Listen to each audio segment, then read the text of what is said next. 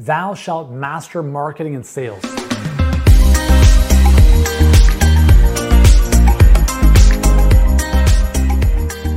Hey, Yuri Elkaim here, founder of Healthpreneur, and this is the eighth commandment of a Healthpreneur coach. Thou shalt master marketing and sales. You see, one of the there's a, there's a few things that I see happen in our space a lot of times where there's a lot of amazing coaches, a lot of amazing experts who we just never hear from, we never hear about. And that's because they have not mastered the art of marketing and sales. And that's unfortunate. And I think part of the reason that this happens is because there's a lot of stigma around marketing and selling, right? There's a lot of, I don't want to be that type of person. Um, I don't want to come across as too pushy. I don't want to be coming across as desperate and needy and all this kind of stuff. Whatever those, those belief systems are, they can certainly hold us back from becoming the best version of ourselves to really help our business grow if you don't learn the fundamentals and really commit to mastering the fundamentals, and let's just say marketing for a second, marketing is how you get a message in front of people. The way I see marketing is really building a relationship with an audience to the point where they know, like, and trust you so that selling almost becomes unnecessary.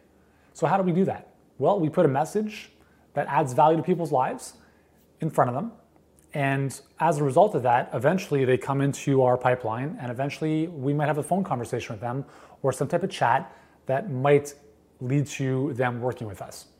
All of that process before the conversation about working together is marketing. If you don't do that stuff, then no one's gonna know who you are, and your stuff is gonna just disappear into, into oblivion. I was speaking with a lady recently, and I asked her, like, how do you go about getting new clients? And she had mentioned that she posts on Instagram once a month. And I asked her how that was going, and she had zero clients. And I, I said, well, obviously, right? There's no surprise there.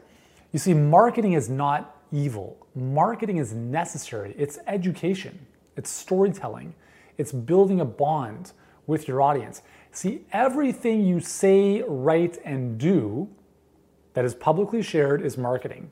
This video is marketing. My podcast is marketing. Every single thing I've ever published online is marketing.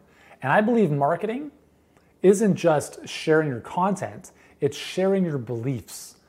It's sharing what you believe to be true and what you stand against. It's sharing your opinions more so than your content. There's enough content on Google. You don't need to compete with Google. What you're competing for is attention. And by sharing who you are and your belief system, it becomes a lot more compelling. Selling is, is segues from marketing. Selling is important. Selling is how anything happens, right? The computer I have, the phone I have, all that stuff came from a sale that came from marketing messages that led me to believe that I need this phone or this computer. Selling is serving if it's done properly. And if you're on a phone call with a prospective client and you don't enroll them because you don't know how or you don't know, you feel awkward about having that conversation about working together, I want you to think of this. You are letting them down. If you let them go, you let them down. They came to you with a problem, and because you didn't know how to have that selling conversation, now they're gone. So they lose, they continue to suffer. You lose because you lost that ability to help them, and obviously the money that comes from that. But now maybe they're going to go somewhere else and hopefully not get a worse experience. Hopefully they find someone great, but you've now lost that potential client. Selling is hugely important. But remember, the better you market, the less you have to sell. And marketing is nothing more than just sharing what you believe to be true. So you have to master this stuff because if you do want to get clients and you do want to build a great business, marketing and sales are the lifeblood of everything you do. And if you are resistant to that, then there's nothing wrong with that, but you should probably just work for someone else. Because marketing and selling is a continual daily activity. It's by publishing content, it's by sharing your thoughts, it's by sharing your ideas, putting stuff out there into the world. And that's part of the process of building a business and becoming a really well known coach. Because as we've talked about in one of the previous commandments, it's not the best product that wins. It's not the best coach that wins. It's the best known coach. And to become more known, you have to become more visible. To become more visible, you have to command people's attention. And to command people's attention, You have to put a message in front of them that captivates them continuously. Does that make sense? So, if this resonates with you and you'd like more help around this, we have nine other commandments, as I just alluded to, of a Healthpreneur coach. We also have a couple cool tools and resources that I think you'll really enjoy to help you get better with your marketing and sales without feeling slimy and douchey and all that kind of stuff, but just doing so in a really ethical manner.